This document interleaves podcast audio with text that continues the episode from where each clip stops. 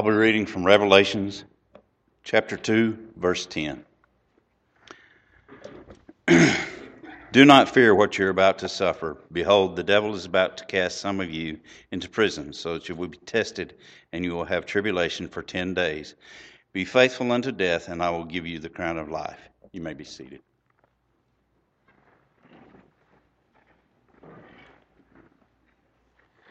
Well, good evening, everyone. Doug, thank you for that scripture reading, and Marvin, that fine prayer. Lynn, the good singing, and you see why we don't have Costner up here that much, don't you? now, that I, I, appreciate your humor, and I certainly appreciate what you said about Nat. Nat does have a uh, wonderful heart. I thought about today. And great love for these youngsters, and, and I appreciate you, Nat, for that. You know, we read that scripture, and the, of course, the, the theme tonight is not about Revelation 2 or anything in Revelation, but, you know, just in reading that, those early first century Christians, they were fixing to really face something. They were facing it. They were losing their homes and, and they were losing their lives, and some of them were tortured. And we know the horror stories of the first century, what happened to them. But regardless, the Lord told them to be faithful and to be faithful even to death. Even in the face of death, be faithful.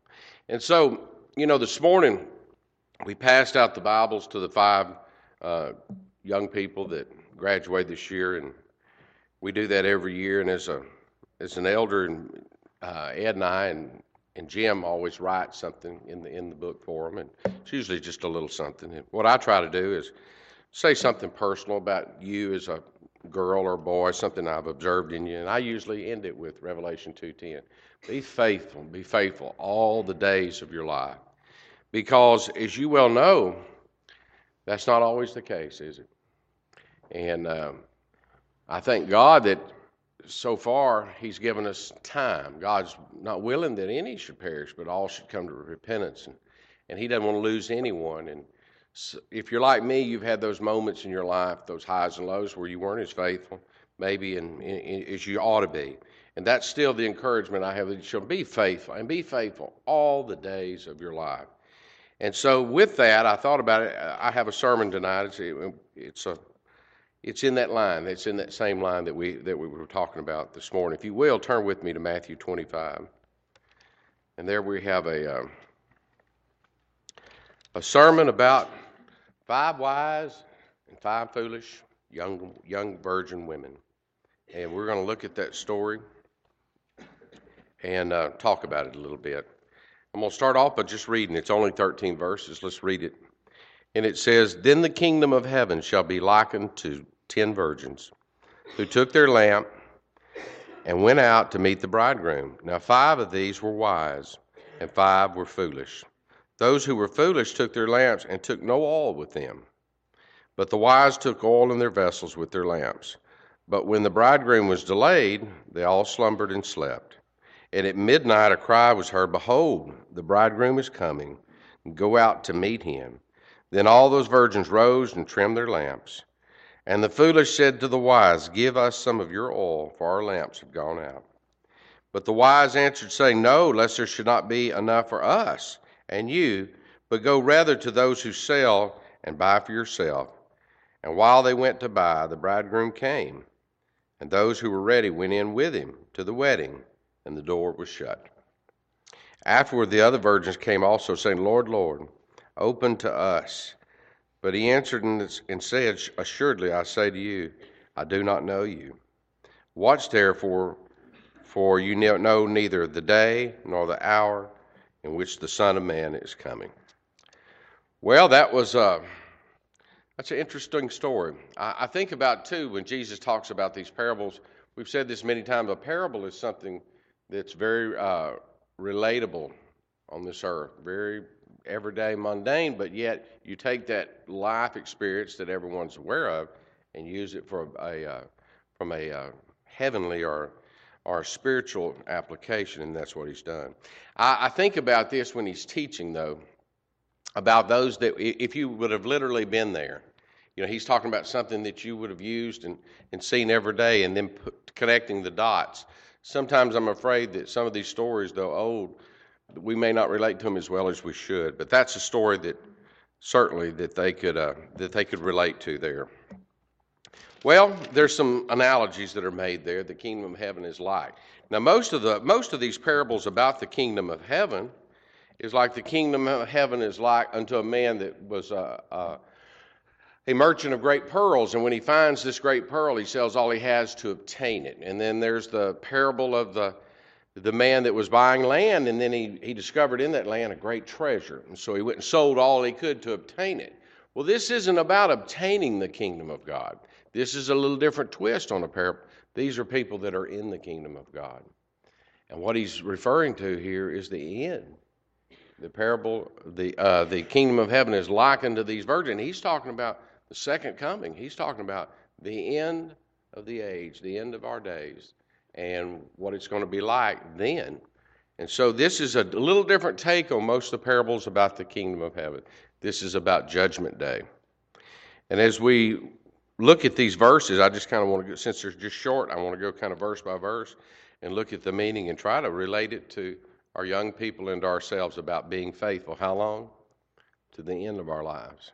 Because, you know, we, we, we've talked about it before Close only counts in what? You know, hand grenades and uh, and uh, what's the other? Something.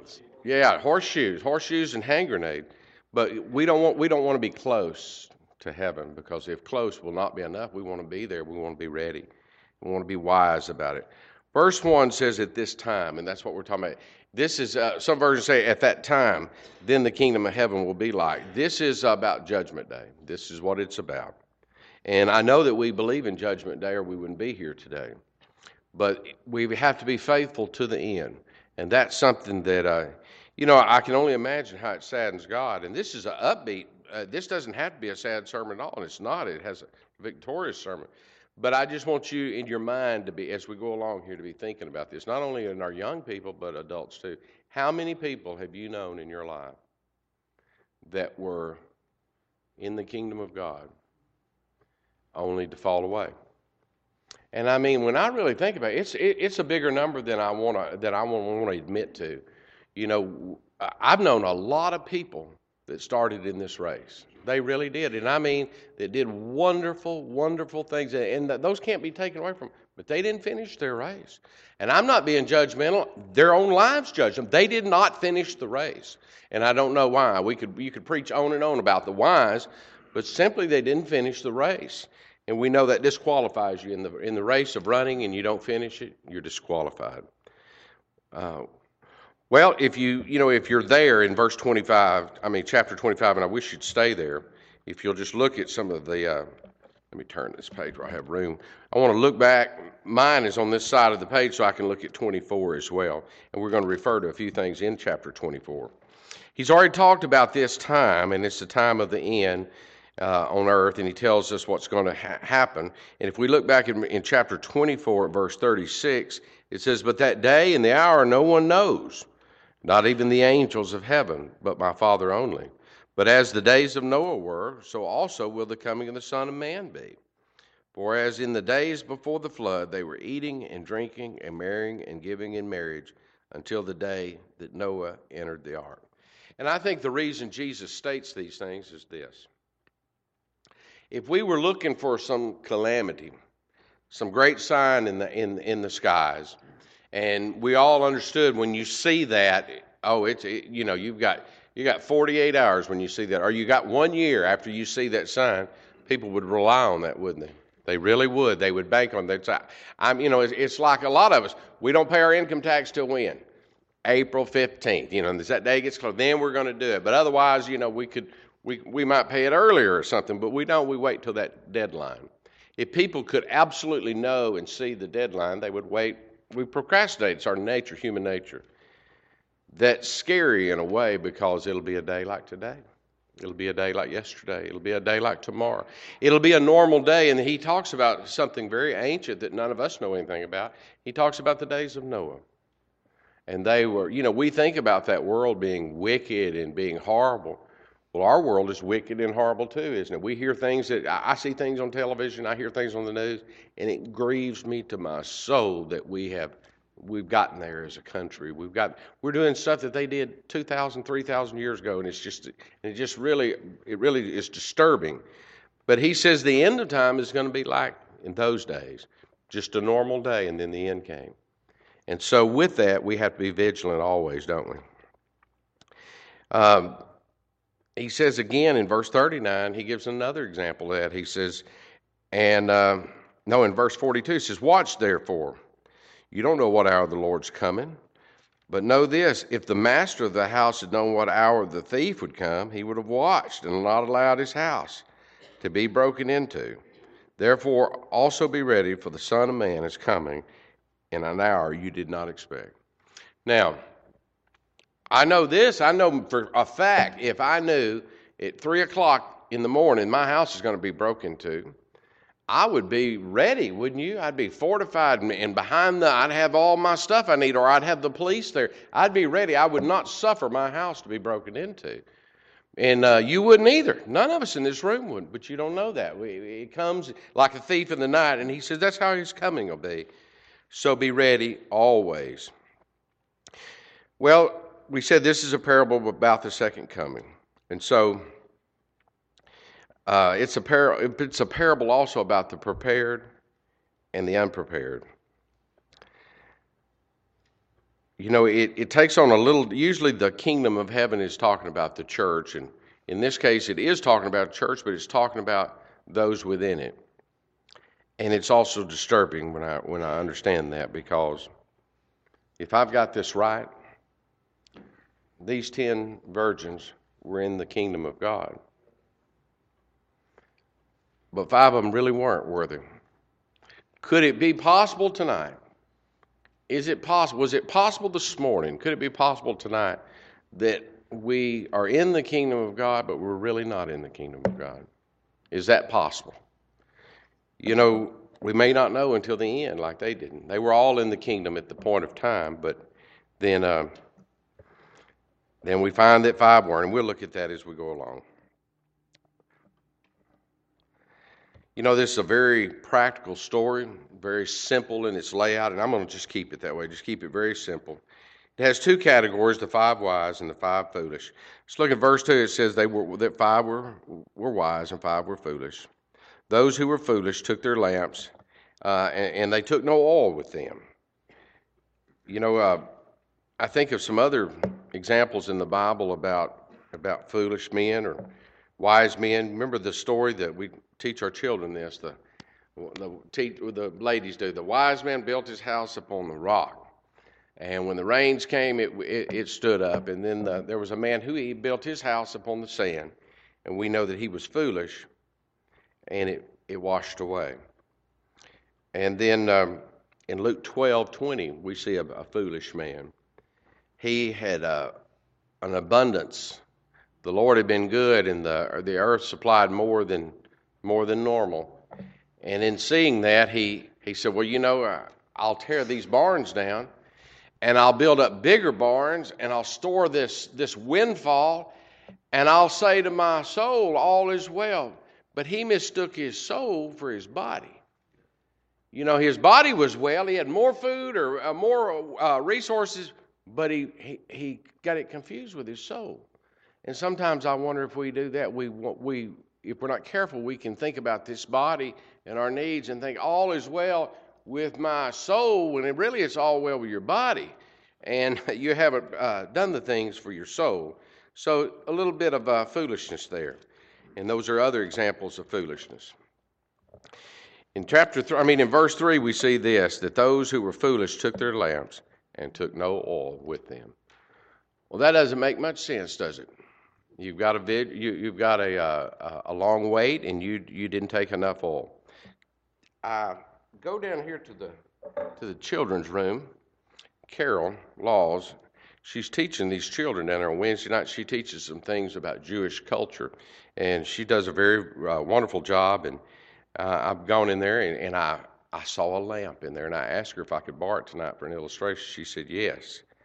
And this is the lamp that they would have used, something very similar to this. And you can see they put the oil in here, and here was the wick. And we understand that this is a parable and has a, a, a very spiritual meaning. But I think about those people that might have been around when Jesus was teaching this. And he's talking about this lamp here. And he says in this parable, the wise had the lamp and they had the oil and they brought a they brought a uh, uh, an extra supply of oil. And in just in looking at this, you could see you'd need that, wouldn't you? That doesn't look like it'd burn very long. And the unwise brought just the lamp and the oil that it had in it. And so I just I just thought that would make a good illustration. These these don't hold much oil, and you would need a lot of oil with that in the literal sense of oil and lamps. In verse 4 it says, But the wise took oil in their vessels with their lamps. Verse 5, I mean, verse 4. Verse 5, the A part, but while the bridegroom delayed, they all slumbered and slept. Well, why did he delay? Well, First Peter 3 9 talks about that God's not willing that any should perish in his. He's long suffering, and he, he's waiting. He's waiting for all to come to the knowledge of the Lord Jesus Christ. Well, in the literal sense, the uh, the reason that the the uh, the reason that the the bridegroom delayed was you know, I, I, said in the literal sense, in, in, the figurative sense, we just talked about why he would delay, and it's waiting on others to come around is why he would have delayed. And so,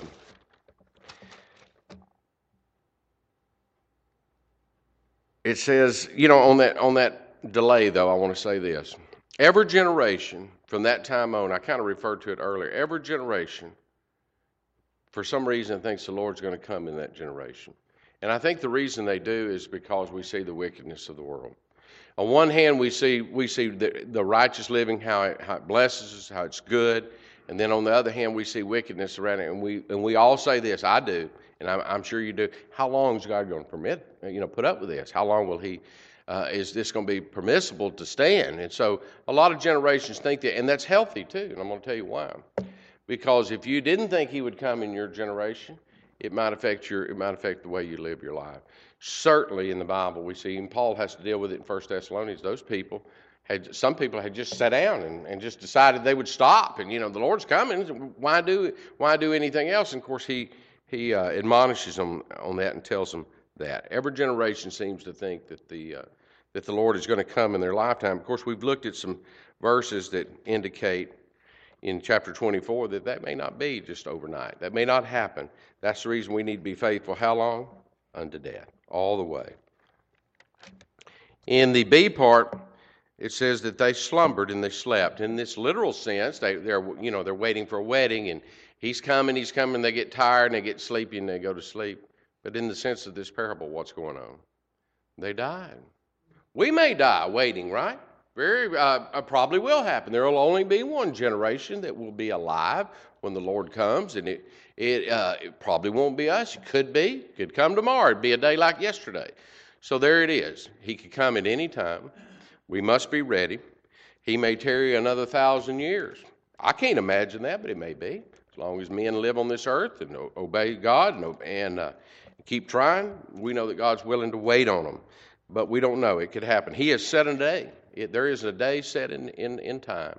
An appointment will be made by all, and that will be that day. Well, let's look in verse 6. It says, A midnight cry was heard. Behold, the bridegroom is coming, and go out to meet him. That great day came. Here it is. He, he's, he's arrived, and he's here. And then those virgins arose, and they trimmed their lamps. Verse 7. And uh, the I want to talk about that lamp. We looked at it a while ago. There's a lamp and there's oil. And you know, there, there's things that people will, commentators will differ on this, but it seems like to me this is it. The lamp is our faith. We all have faith, and they had faith. They were in the kingdom, and they all had their lamps. It represents faith. But the oil represented something else. It was the oil represented their deeds, their works, the things that we did. You know, if we just say, I believe and let it go with that, that's just faith only. And we know what the Bible says about faith only. And so they had all, I mean, they had their lamps, they all had their belief, they all had faith, but they didn't have their, um, they didn't have, the oil represents they didn't have the works. You know, uh, a philosophical faith is worthless. And you know, I've had times where I thought like that. You know, I know what's right. I can quote you the scripture. I can tell you where you can go look and find that answer when I was younger. But was I carrying it out in my life? No, no. It was. I truly suffered from a philosophical faith.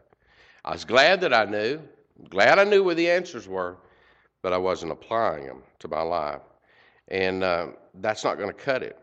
James uh, 1, verse 22 says, But be doers of the word, and not hearers only, deceiving yourself. I'm going to turn to James, and you can if you want to. I want to read one other passage in James. And it's in, uh, it's in uh, James 2, starting in verse 14. It says, What does it profit, my brethren, if someone says he has faith? Notice they all had faith. We're talking about faith and all. What does it profit, my brethren, if someone says he has faith, but does not have works? Can faith save him?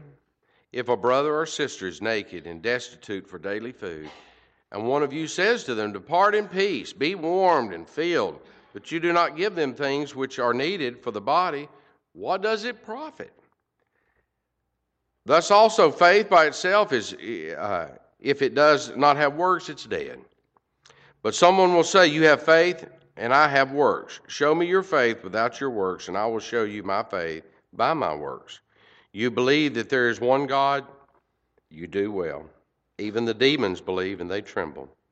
But do you want to know, O foolish man, that faith without works is dead? Was not Abraham our father justified by works when he offered Isaac, his son, on the altar? Do you see that faith was working together with his works, and by works faith was made perfect?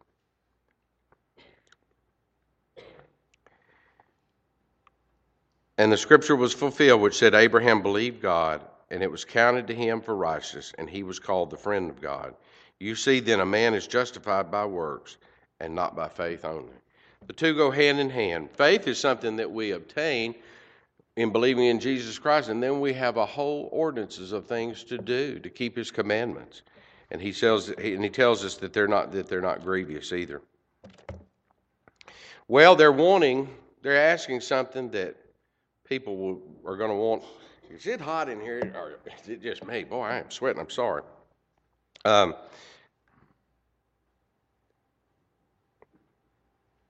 they're wanting them to share their all. You know what they're saying, really? Give me your deeds. Give me your work. Give me the things that you've spent a lifetime doing. Give me that. Can that be transferred? It can't. It can't. You know, we would love, you know, I, I used to hear there was a guy when I was a little boy, and he used to pray, and he would always he would always think when he in his prayers he would he would always thank the people that were represented here. And I asked him when I got a little older, what he meant by it? Well, you know, there's this man here, and he represents his whole family that's not here.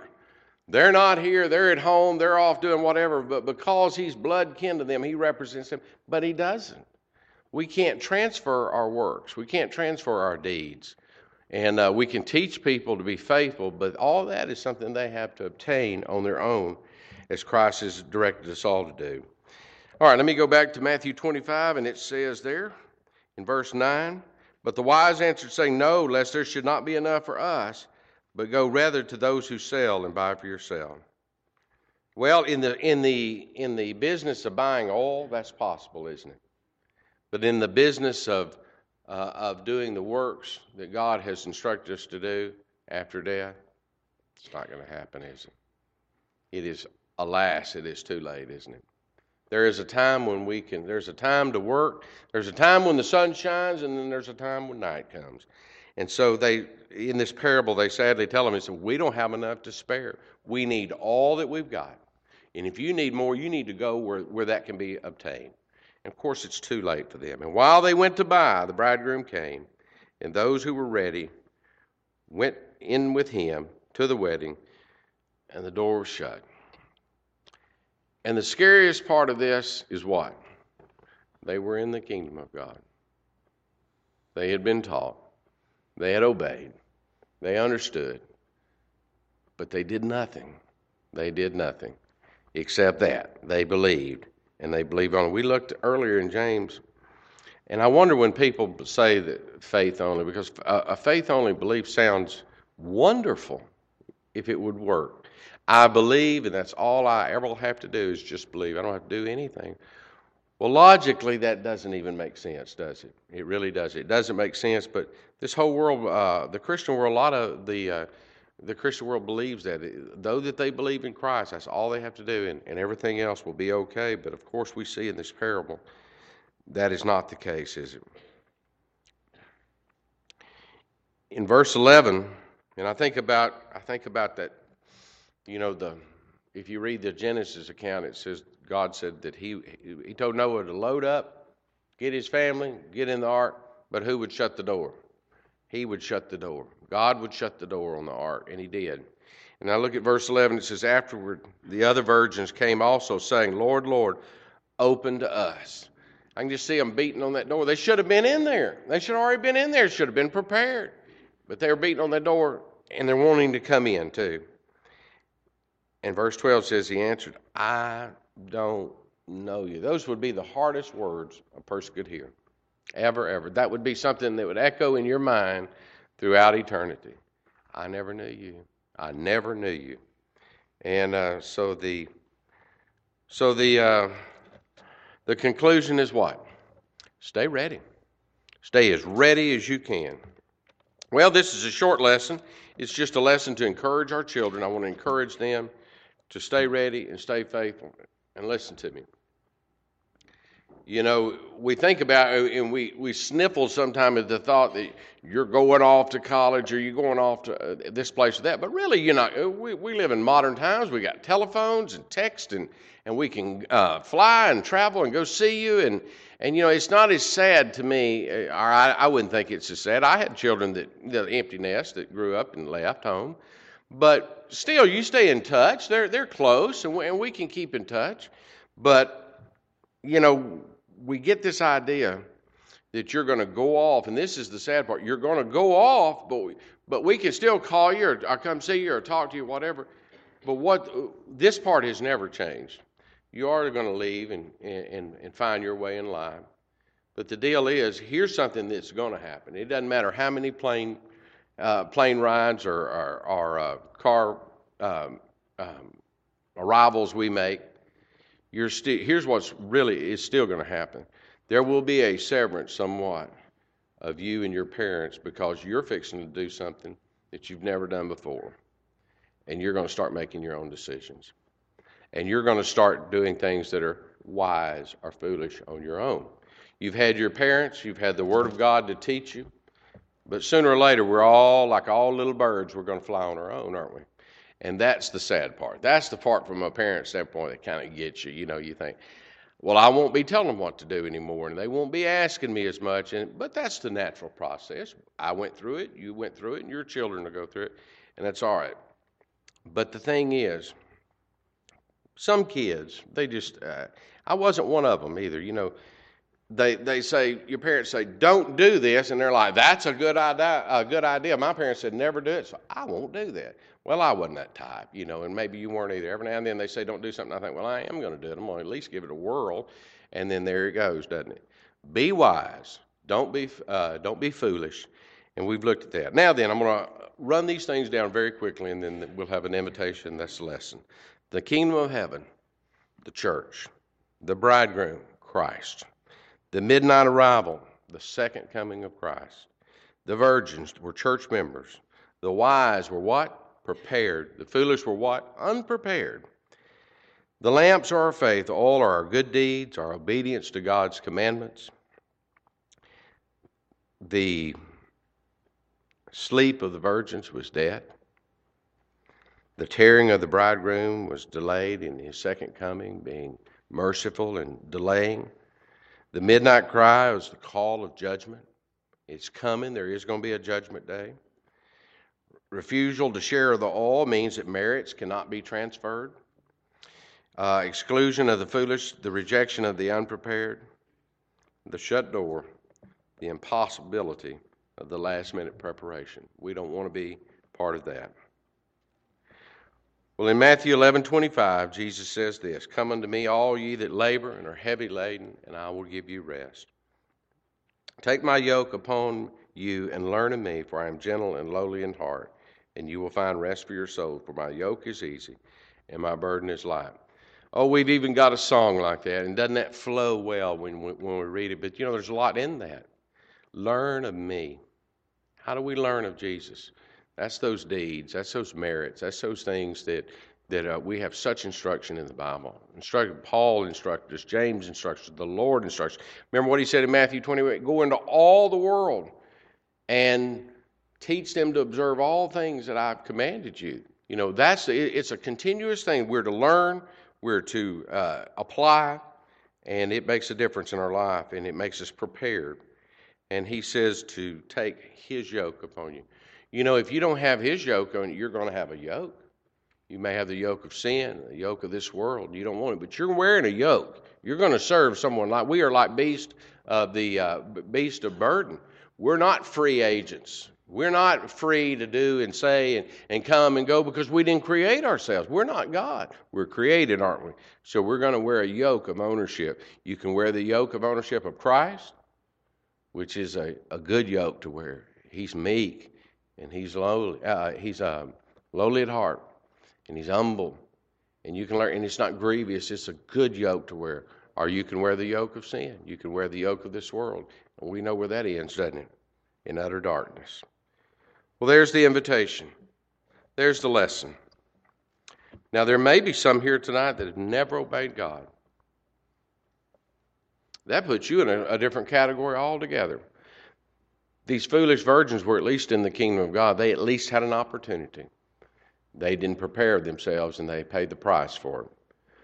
But if you're not in the kingdom of God, you, you, you're not even that far. And it shouldn't be that way. We have all the promises of eternity, all the promises of forgiveness in heaven. He asks that we repent of our sins. We all know that we have them. You know, John says we sin, and there's different phases. Some sins go all the way and become. Uh, uh, the, he said, don't even pray for those type of sins because you're you're uh, you're dying in those sins. James says that sin, when it's full blown, it leads to death, and we have to have those sins removed from us, and they have to be forgiven and washed away. And we can do that by repenting of sins, confessing His name. And Jesus is the one that can take care of your sins, and He says to be washed in the water of baptism have those sins washed away. And in doing so, you rise up a new creation and walk in that uh, newness of life. We, if we can help you tonight with that, we would love to. If we can help you in any way, come together as we stand and as we sing.